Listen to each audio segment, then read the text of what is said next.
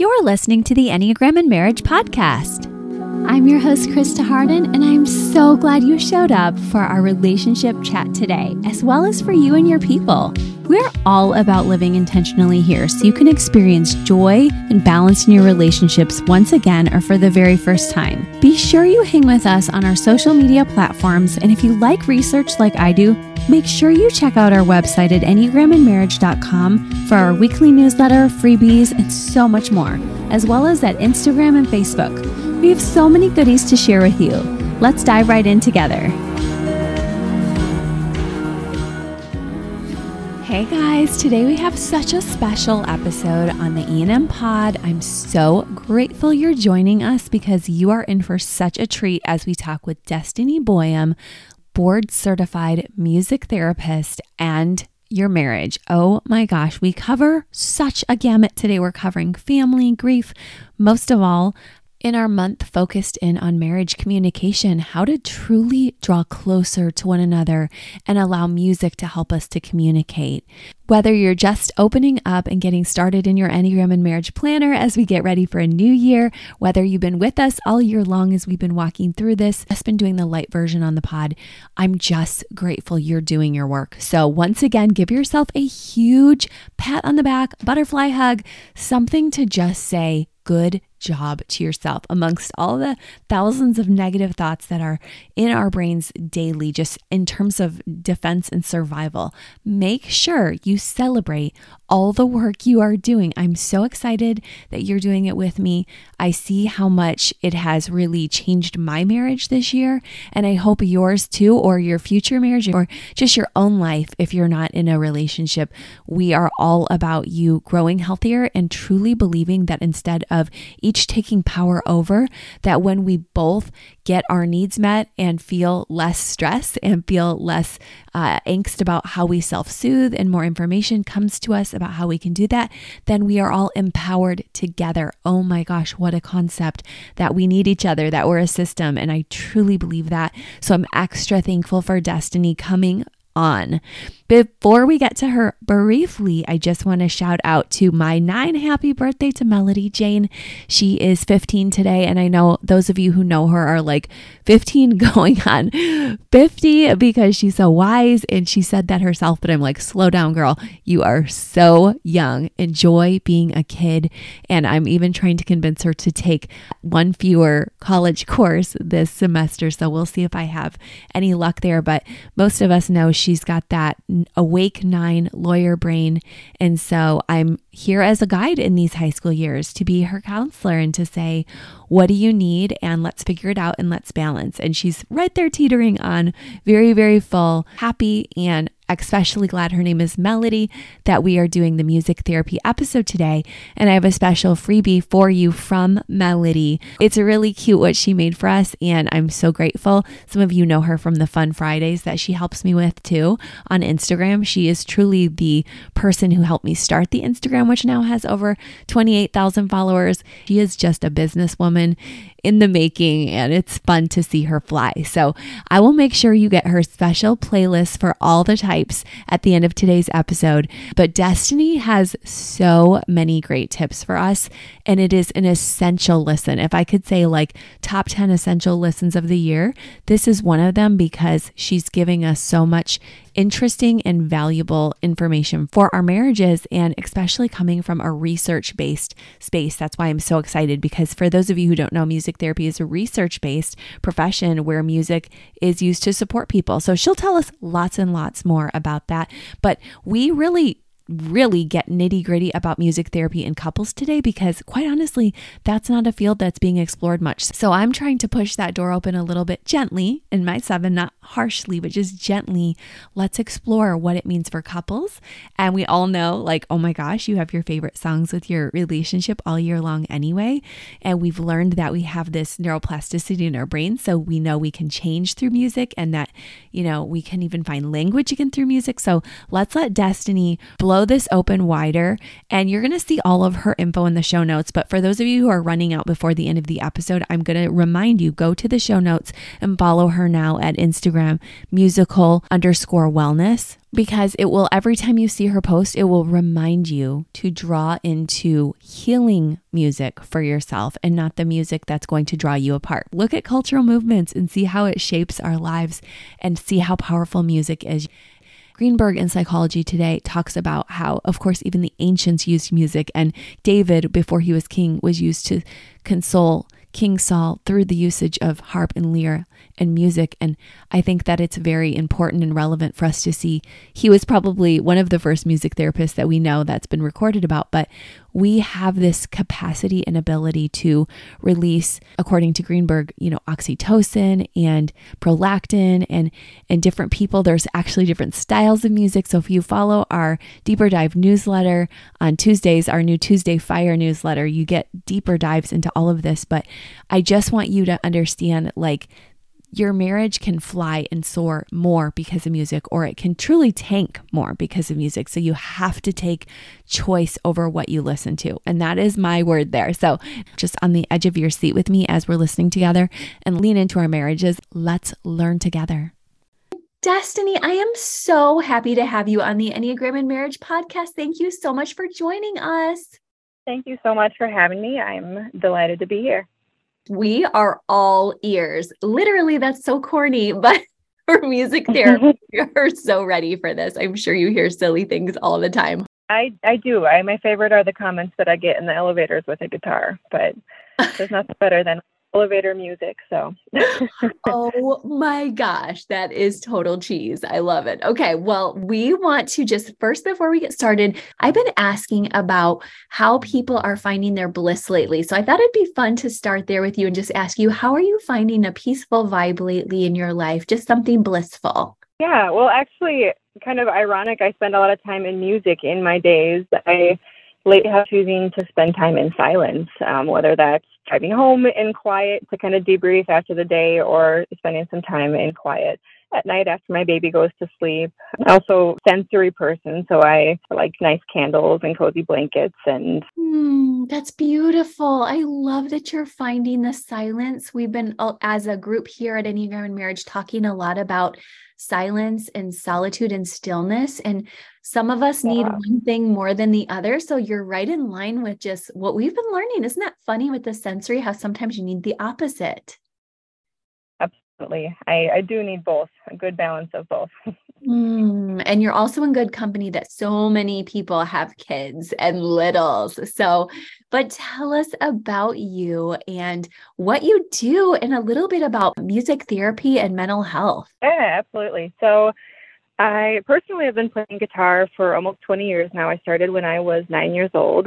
Mm. Um, and And I've always had a passion for, for music and for people, and was hoping to try to figure out how to, to pair them together and go into studying music, maybe without going into education or performance. Um, but performance has also been something that's always been a passion of mine. So I, I never stopped doing that on the side, but I, I found a way that I could still learn a lot more about music, and something that a lot of people don't know about training for music therapy in the schooling is that it's um, really intensely, almost like two majors. We're learning mm-hmm. music theory, doing ensembles and everything that music majors do, but then we're also taking a lot of classes for psychology and anatomy and research, and pairing those things with specific classes also just to music therapy, on how to integrate all these things that we're learning. And what it comes down to is that we use music as a tool to help non-musical goals often. So Mm. trying to figure out how the different aspects and elements of music influence us in, in our physiology and in our mood and our memory. It's such an amazing tool. It's processed globally in our brain, so it's practically a part of everything we do. And even people that don't listen to music all the time absolutely respond to it. That's a little bit of my schooling. I am actually from Rochester, Minnesota, and this is where I grew up and ended up moving back here to practice. Wow. Um, I have now been practicing for about six years, and I got a lot of my start working in inpatient mental health, which transitioned into working in inpatient pediatrics for several years with hospitalized children. The last couple of years, more focused on working with hospitalized adults in palliative care, and also kind of a growing presence in our community with recovery groups and using music to, to support adults who are in substance abuse and youth recovery. Wow. Oh my goodness. You have already crossed so many gamuts with your practice and training. That's amazing. Yeah, thanks. It's um within our team. So actually I should speak a little bit about my team that I work with as well. I'm work for a company called Healing Rhythms, and we're probably about ten music therapists, give or take a few at any given time, and um, mm-hmm. wow. cover twenty-six counties in Minnesota, which is like a third of our state. And within that, some some of our therapists work specifically just in hospice or specifically with children. And so we all kind of have our pocket of focus. So mental health has always been a passion of mine. So this is very applicable to all the things that I'm doing on my Instagram page now in my everyday work. Wow. So you're really bringing that to the masses. And before we got on, you were talking about that. Thank you. Because as you said, it sounds like we have so many systems that benefit internally and externally from music as people in relationships through the end of life issues as children.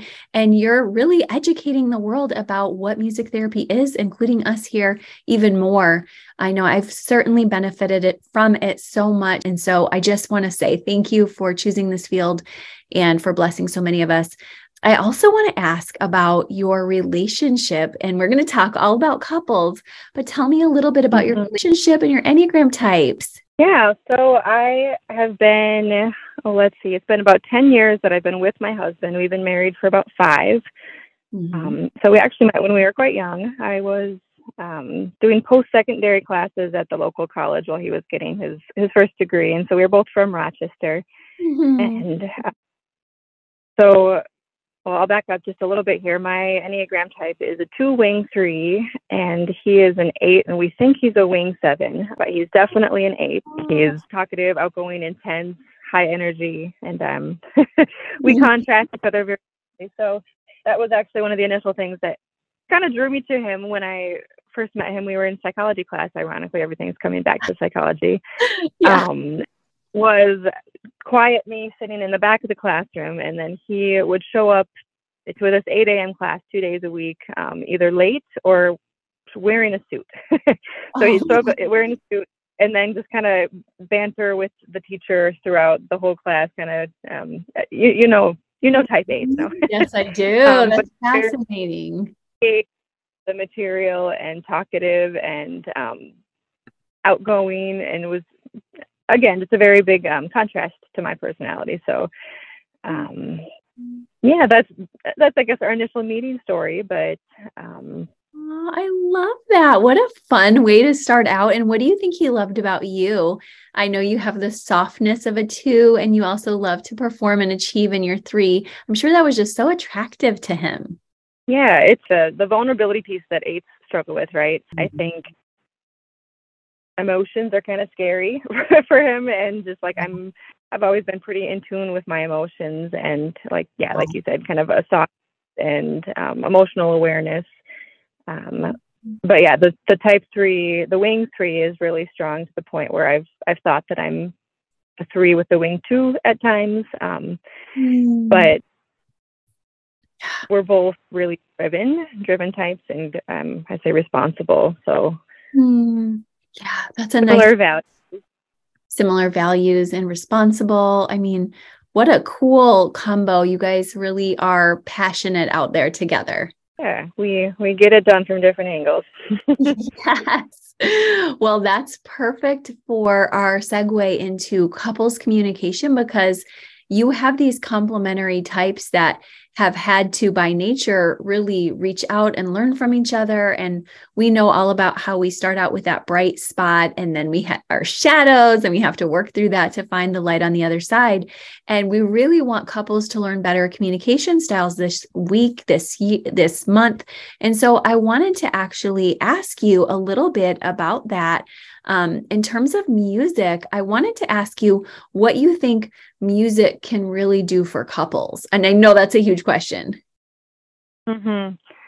Yeah. So, I mean, there's a couple different ways we can look at that. Um, music in general is a is a shared experience, right? So it's something that people can engage in together, whether they're making it or listening to it. Um, and it's also fun, and it's really orienting to the present moment. So we tell people when you're when you're drumming or when you're singing, when you're doing musical things, it's really hard to be stuck in the past or stuck in the future worrying. It's very, um, because it's very sensory, it's very orienting to the present. Um, but apart from like the musical, um, like actively engaging in music, I think that listening and like intentional listening and using music um, can do a lot for our self-awareness, but also relationship awareness. Um, and how, being mindful of how we're using music and for what purpose. Um, and I think there's a lot of similarities that, you know, Enneagram is a great tool for self-awareness, but I think music also is. So I think there's some really cool overlap with that. That's so awesome. And I know you were telling me lyrics are very important too for couples connecting, maybe even for people like your uh, partner who really don't always connect with the emotions first. So tell me, and I'm a seven, so I love song lyrics, but tell us about how that plays out in the brain a little bit. Yeah. So lyrics, I think, um, it's almost like we get to experience something through somebody else, right? You know, musicians are such great storytellers. And mm-hmm. so there's a lot of like secondhand experiencing through, through other people's, um, stories. Mm-hmm.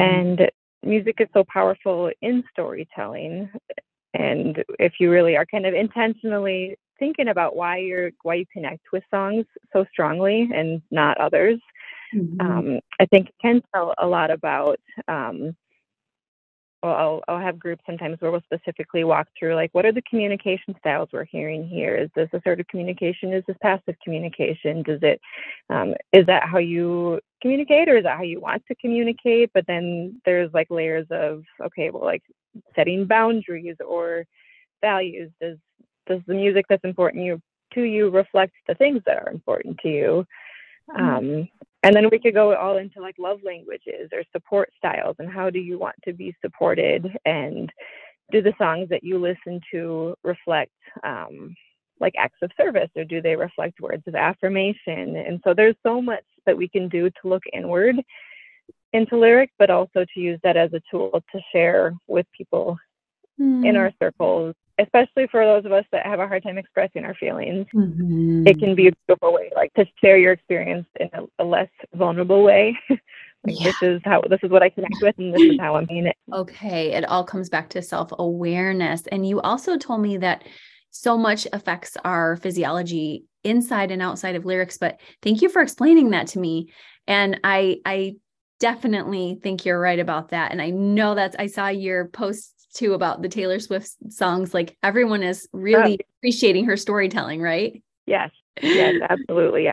Taylor Swift song. I say I'm, I'm very drawn to, to artists who are using their music as a platform to be really authentic and vulnerable. And so I think that's a really, a beautiful platform for that.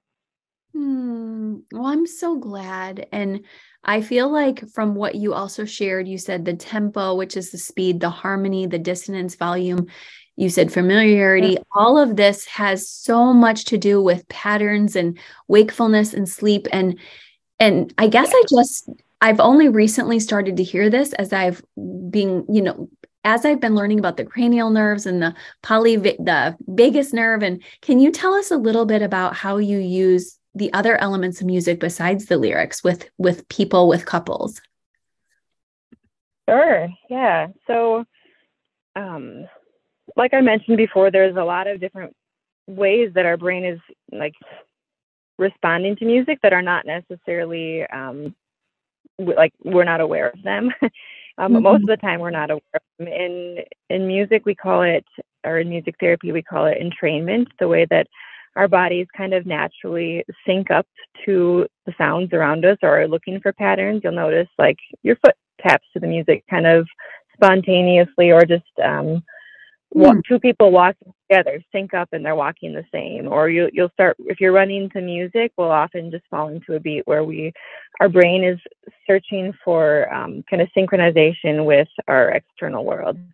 Um, mm-hmm. And so without even realizing it, we, um, I mean, music therapists are doing it intentionally, but like I, with the patients that I'm seeing in the hospital, I'm being mindful of a lot of different qualities in music that are going to impact people's physiology. And if I'm trying to help somebody fall asleep, I'm, you know, kind of, I'm watching the, the rate of their breath. And if they're on, if they're being monitored, um, I'm watching their heart rate, and I'm trying to alter those things, actually slow them down, or using my music intentionally to, to impact the breath. And so those are things that we, our body does subconsciously, like your breathing will kind of sync up with the pace of what you're listening to, and really intense music will energize your body versus music that is designed to help calm your body. Wow. I know I'll sometimes get people that are like, well, I don't like music. I mean, that's very, very rarely, yeah. but I would, yeah. I still kind of respond to them. Okay, well, like, would you give it a try? Because it's, your body is going to respond to it regardless if if you like it or not. Oh, um, but ninety-nine percent of the time people like music. Oh, that's so interesting. And maybe they can have some lo-fi beats or just something that will help them to stay calm and regulated, even if they don't love certain artists or wor- lyrics or things with words, right? Yeah. So, so things that I'm thinking about if I'm trying to, to help somebody fall asleep are, yes, a slower tempo or speed, but like predictability and repetition. Like your brain really doesn't want to hear like, like a building song, like something that's like leading up to something, like it, just something that's very repetitive, predictable. If you think of music that you'll hear with like guided relaxations and stuff, mm-hmm. it's a couple, maybe chords going back and forth, but your brain knows what's coming next. Um, mm. But thinking about um, time signatures. I know that's kind of a, a musical term for those that are not musical. It's like the, the timing of what you're counting, and like mm. sleep music or lullaby music is oftentimes we'll put it into this um, this duple meter where we're counting to three, where it's like one, two, three, one, two, three, one, two, three, which kind of more naturally imitates um, like rocking, like rocking a baby or like mm. swaying movement. Um, That's neat. But there's there's a lot that we're we're being intentional about, and I think that um, if there are takeaways today, um, that's one of them. That I would hope that we can be more mindful of the different qualities of music and how they can impact our physiology. Mm, I think that is huge. So many people who are dealing with communication issues forget that music could help soothe them. I just had a couple uh, recently who really could have used just that particular tool, and it did not come to mind in my toolbox. So I'm very happy to have that as a takeaway for individuals. And I think some people might be contacting you about sleep rhythms too, because I think you probably have some good recommendations for that too.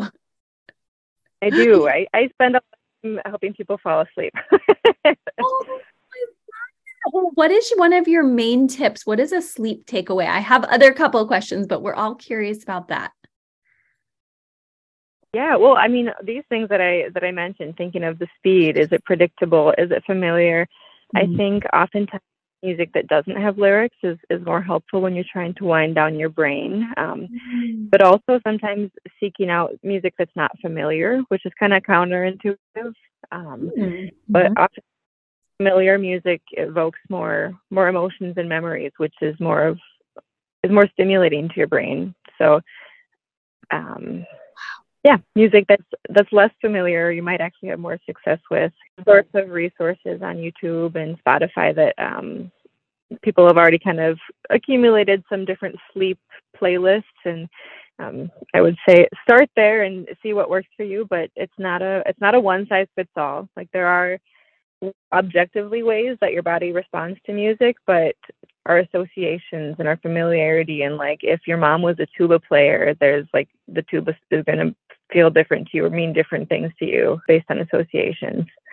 Mm, wow. So, and I know that we w- we're getting super technical as we cross into brain hemispheres, but I noticed that one side of the brain processes music and songs more. And so when there's stroke victims, we have some of this too. So it's a very real thing to have different memories evoked, right? Mm-hmm.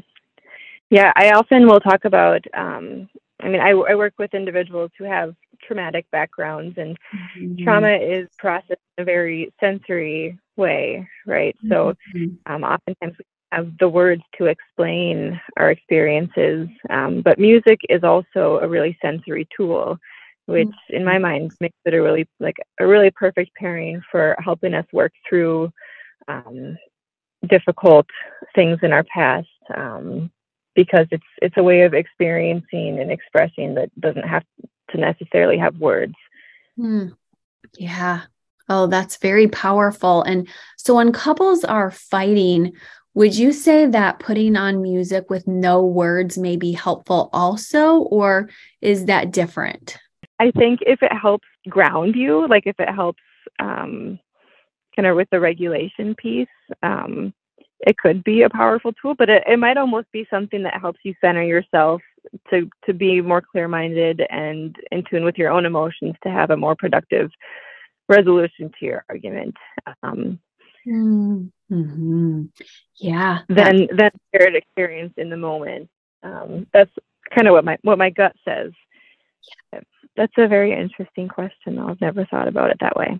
Well, I love how these interviews, you know, and by the way, guys, she's doing amazing because I always give people twists and turns, and I find the most interesting conversations come through our twists and turns. So thank you for going there with me bravely, because you have been just all yeah. over with every population. So I'm like, I have to ask her this. And I love how you're just exploring that. And you're even out loud processing with us that different Enneagram types, different aspects are going to work. So it's basically try out and see what fits, right? Yep. This is all of this is not, like I said, not a one size fits all, but it's a great place to start and to, to try out new things. Mm, yes. I love that. And it's so helpful for us to really walk through this with you. And even as we walk through with couples into intimacy, which we did plan to talk about, have you noticed mm. anything that's helpful to set the mood for people in terms of music, sexually, or just even romantically? Yeah, no, I've been thinking about this since you sent me some of these, but I think thinking about how I spend so much time talking with people, how are we going to impact our bodies and our emotions with these qualities of music? I think a lot of it can transfer into the bedroom if we want it to. And so I think like thinking about what you need and like maybe where you're, what you're struggling with in intimacy can help you think about how music could be intentionally or uniquely used to help you. So some of the things I was thinking about is like, are you are you low on energy? You know, is that something that, you know, using music with a faster tempo or like strong rhythms could help, you know, boost your energy? Or are you too much in your head? You know, so your your, your thoughts are a problem. Maybe maybe familiar music is not helpful because you're, like I said earlier, evoking emotions and memories, or maybe you're thinking of people that you don't want to be thinking about. Or, you know, yeah. that you don't want to feel, because emotions sometimes come unexpectedly with music, but if you're intentional, then maybe less unexpectedly. Um, but also it can be really reality or like present moment oriented, like I mentioned earlier. So like help to kind of bring you into the now. Mm-hmm. Thinking of music could do that, but it could also distract you. So again, it's like very much like seeing what works for you, because mm-hmm. it could, you know, music could be distracting to you, or you could be distracted without it. Like it could be a focus. It could be a focus for you. Um, mm. But also thinking about like which qualities of like the, the music for sleep would help, like the repetitiveness and the predictability, or maybe the less lyrics. Maybe those are things that would be better music in the bedroom, but maybe again, it's kind of like what, how can you use music intentionally to, to meet your needs?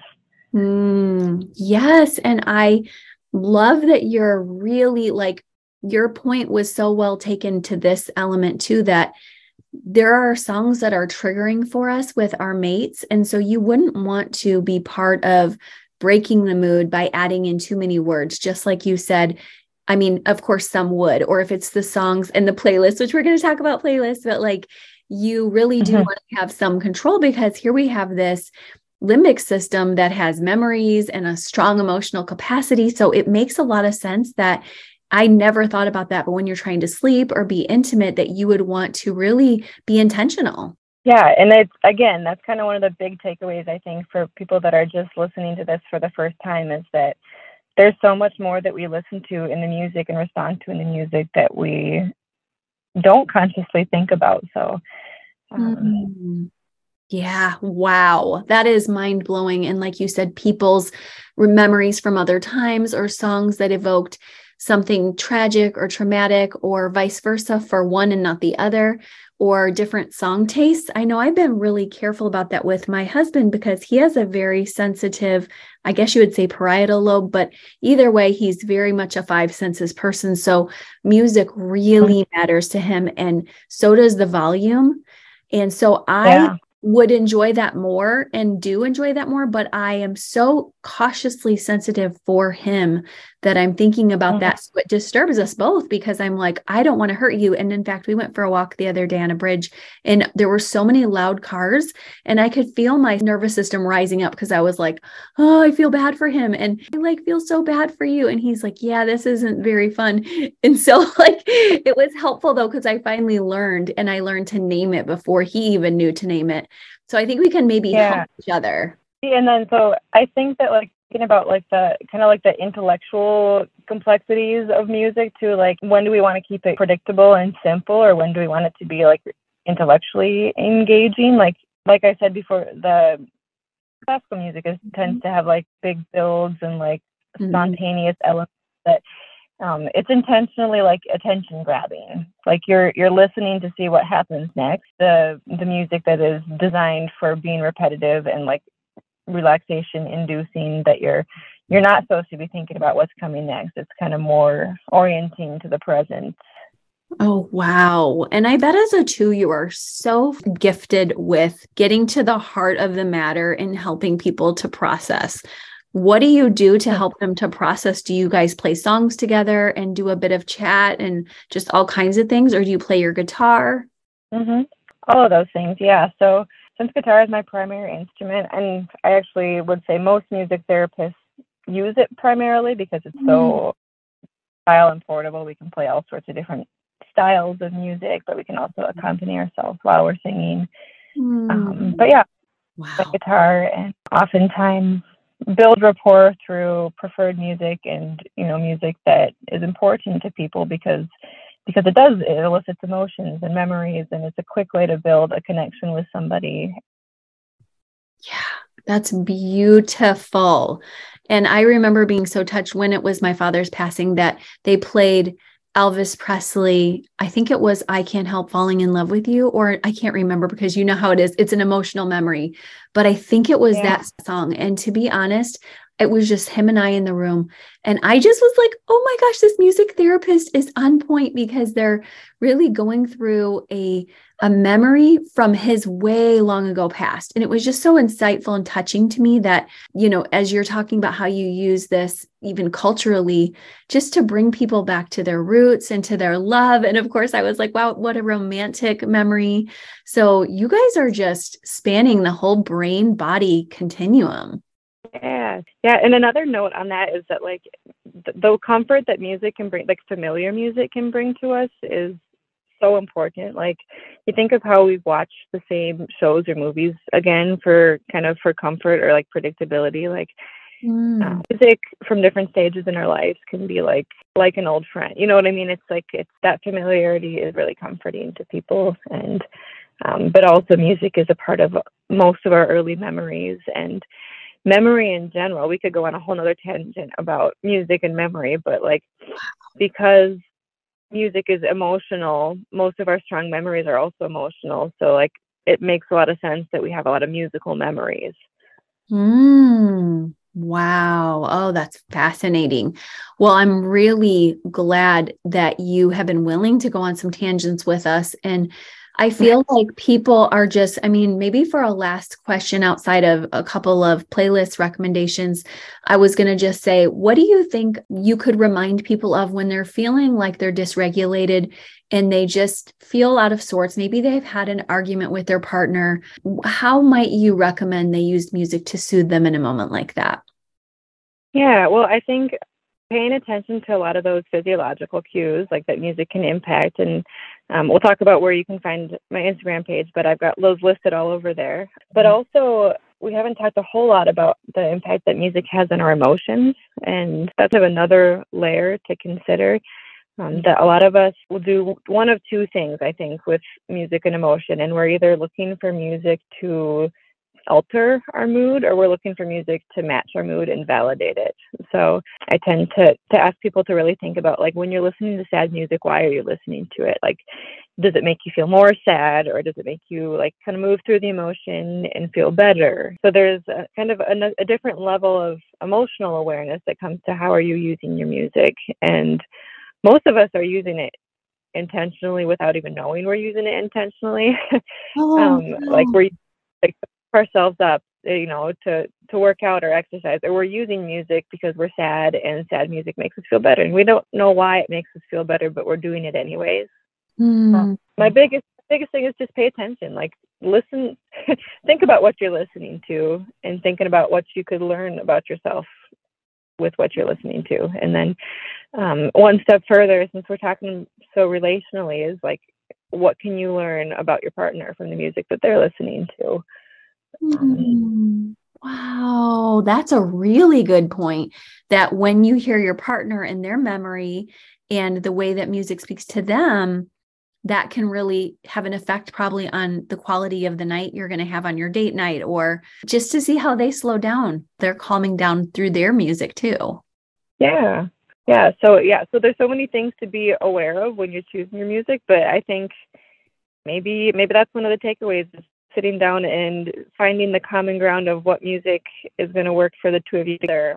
Mm-hmm. And then just knowing what each piece does to you too. And it's just like with like a video game, like when you know something isn't good for you, I think it's probably super important to figure out what isn't good for you in terms of music. And I know you know that so much more than me, but some of the kids I love and care for have trauma. And I know that through their adoption and foster care routes, they have loved, you know, music with screaming and great lyrics, but just screaming. And I know a lot of other kids who would say, that's not my favorite thing. And each one has that different sensory need, right? Yeah. Yeah. So for the kids that really love that and need that, it probably is meeting a need for them, or helping them understand their anger or their complex emotions that they can't explain, but it's like helping them feel them. But I can see that for somebody else, it might put them, you know, it might completely overstimulate them or make you feel worse. I mean, there, it, like, I really notice that a lot. There's those two responses. Like, it either helps you feel your feelings and get through them, or it like pushes you down further into them. Yeah, it's such a continuum. It's not a, like you said, even when you're thinking, I don't like this, like it's still having an effect on your brain, which goes so well with our episode back in late October with Doctor Jerome, who was really reminding us about how often our bodies are engaging in ways that our brains just don't even, or our, our cognizance doesn't even reflect on. And it's, it's nice for us to remember with you, Destiny, that people need to be aware your body needs things even when you don't realize it. It, and it will call out for things. And even if you don't know the song, you might think, I don't want to hear it, but your body actually might need it. Yeah, it could be. And it, I mean, it doesn't have to have lyrics. There's something in music therapy for everybody, you know, even the people that might not want to listen yeah. to music. That's so cool. I did not know that, but I, it makes complete sense. As I know, it's sort of a young science, but you're reminding us music therapy has been around, guys, and you're missing out if you aren't part of it. It's been such a blessing in my life, and I'm so glad you've shared today. What are some playlists that you recommend people start out with as they're just on this musical therapy journey? Yeah, well, so one thing that we we talked about a little bit was the Sleeping at Last Enneagram playlist. Mm. I have listened to that a few times, and that's actually one of the few times that I was like, oh my gosh, I think I'm a three, because um, that song just like cut me to the core. But we use Enneagram sometimes when we're doing music and thinking about what, what drives each of the Enneagram types and how we can use lyrics to figure out what matters to people. And so sometimes I will have my groups kind of try to try to type the narrators in the song or what they think the Enneagram types are. But I think that that could be a good Enneagram-based resource with that combines with music. And if you haven't listened to those, there's one song for each of the nine types, and kind of sheds a little bit of clarity on lyrics and music that pairs with the lyrics that reflect on the types. Mm-hmm. Yeah, but I would encourage people to make playlists together as a couple, mm-hmm. whether that's choosing prompts that you mutually want on there. That's like, you know, songs that remind me of falling in love, songs that are significant to my childhood, or songs that marked a significant moment in our relationship. Um, those are kind of some past-oriented ones, but you could do like a song that I'm really connecting with now, just to like to connect further with each other, or songs that um, remind me of our relationship dynamic, or an, a right ideal relationship dynamic. Um, but also just songs that value things, present things that I value in a relationship. There's a lot of different ways that you could create a couples-based playlist like that. But I think a lot of it comes back to just sharing with your partner why certain music is important to you and why you feel like you're connected to it.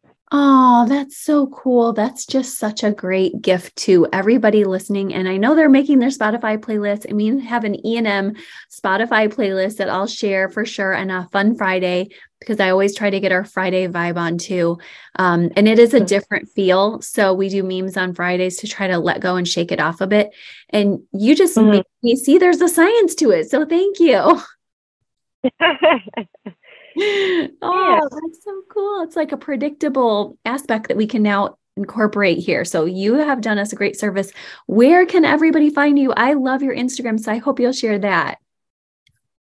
Yeah, so my my Instagram that I share a lot of this music-based wellness stuff is, um, the handle is actually called musical underscore wellness. And I have been kind of trying to reflect a lot of the things that I use in my music therapy practice in tangible ways for people to interact with it and understand it, and um, just kind of realize how important music is in their everyday lives, and how we can be more intentional with, you know, harnessing the power of it, because it's just, it's a part of everything we do. Yeah. It really is. And these rhythms are meaningful and have patterns. And we are so glad you guys are touching so many lives, including the lives of couples today. So that is perfect. Your Instagram sounds like a wonderful place to be. Awesome. And thank you. Just before we got on, you said, I just really also love to do the service to tell people about music therapy. So thank you for sharing that from your heart. That is really touching. Yeah, I really appreciate the opportunity to to talk about something that's really, you know, passionate to me, and um, I hope that other people also find something interesting in it. Oh, yay. Well, I'm so glad, and I'm grateful, and thank you so much, Destiny, for your time today. It was definitely destiny, as I'm sure you hear all the time, to just end with some corniness also. Oh, I, yeah, as long as you don't say Destiny's Child. Oh man, you beat me to it. All right. Well, anyway, we loved having you. Thank you so much again. Yeah, thank you so much. Okay, thank you guys so much for learning with me. What an interesting time with Destiny. Make sure you follow her musical wellness account. She is a wealth of info, and I'm grateful. I also want to make sure that you remember our Tuesday Fire newsletter. If you're like, I want deep dives on the things we learn on Monday, I really want to go there with you, Krista. I want some actionable, practical tips every Tuesday so that I can just step right into it before we hit up our mini episodes on Wednesday. And I think that it really can help you to have that order in your life. And, you know, I'm working on that. So that was my um, quest for this coming year, was how to dive deeper with you guys on all kinds of levels. We have our special podcasts and deeper dive episodes, and we'll have our twelve days of holidays for those listening live, where we'll do some more fun things later in another week. But for now, keep on listening and learning with me, keep on leaning in, and now go get your fun, as I said, special gift from Melody, my daughter, who has created and asked our audience on Instagram to tell her the playlists for each Enneagram type. So go grab those. And those also include what Destiny reminded us of, which are the Sleeping at Last tracks for each song. So we actually want you to even add more, because we got about, you know, some of the types shared five to seven songs, some of them shared fifteen songs. So come and add to that. Share with us your favorite songs, whatever your type is. You can just reply to one of our newsletters or hit us up on Instagram. But we're so grateful we have that for you over there, and we will take a look at the show notes and continue to, and know that we're just grateful for you. And we just wanted to share that with you. And I'm so thankful for Melody sharing that with us and um, bringing that to our website too. So I hope you guys have a great day, and we'll talk to you soon. Bye-bye. Thank you again for listening with us. It was so wonderful to have you. I love knowing we're doing this journey together, not perfectly, but with love, grace, and hopefully some fun too. If you loved today's episode, make sure you leave us a five-star review at Apple Podcasts or Spotify so others can find it too. Visit our show notes so you can get all the links from today's show, as well as enneagram and marriage dot com, the Instagram, the Facebook, and all over the place. Make sure you spread the word. Love living intentionally with you. Bye-bye.